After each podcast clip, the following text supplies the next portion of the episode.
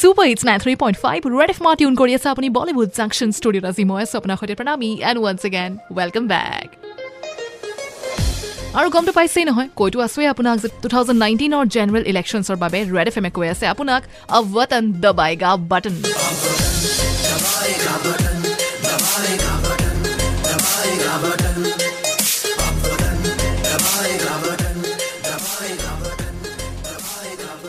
আৰু সেইবাবে জানিব বিচাৰিছোঁ আপোনাৰ পৰা যে যদিহে আপুনি ফাৰ্ষ্ট টাইম ভোটাৰ আৰু আপুনি প্লেজ ল'বলৈ সাজু আছে যে এইবাৰ আপুনি ভোট দিবই আৰু লগতে আপুনি আন কাৰোবাৰো দায়িত্ব ল'ব অৰ্থাৎ ভোট দিবলৈ যাওঁতে আপুনি অকলে নাযায় লগত আৰু কাৰোবাক লৈ যাব।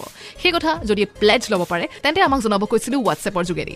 আৰু আমাৰ হোৱাটছএপ নাম্বাৰ হ'ল nine nine five four zero' three nine nine three five বহুতো নাম আহি আছে বহুতো নাম পাইছোঁ আৰু তাৰে ভিতৰত আজি এটা নাম ল'ব বিচাৰিছোঁ আৰু সেই নামটো হ'ল নেত্ৰজিৎ বৰা। শুনো আহক নেত্ৰজিৎ বৰাই কি প্লেজ লয় এইবাৰ? নমস্কাৰ মই নেত্ৰজিৎ বৰা মোৰ বয়স একৈছ বছৰ। মই গুৱাহাটীৰ ভঙাগড়ত থাকোঁ।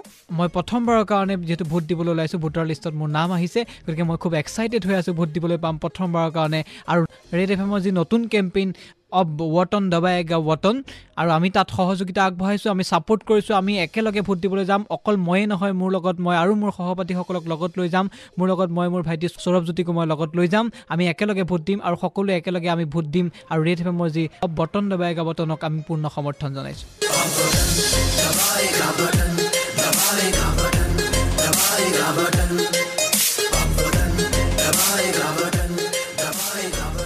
চ' একজেক্টলি আৰু যদি আপুনিও ফাৰ্ষ্ট টাইম ভোটাৰ তেনেহ'লে জনাওক আমাকো আপোনাৰ ডিটেইলছ আমাক হোৱাটছএপ কৰক nine nine five four zero' three nine nine three five আৰু আমাৰ সৈতে লগ আপোনাৰ প্লেজ কাৰণ আমি কৈ আছোঁ অ ৱতন দবাইগা button ninety three point five red F M বাজাতে ৰাহ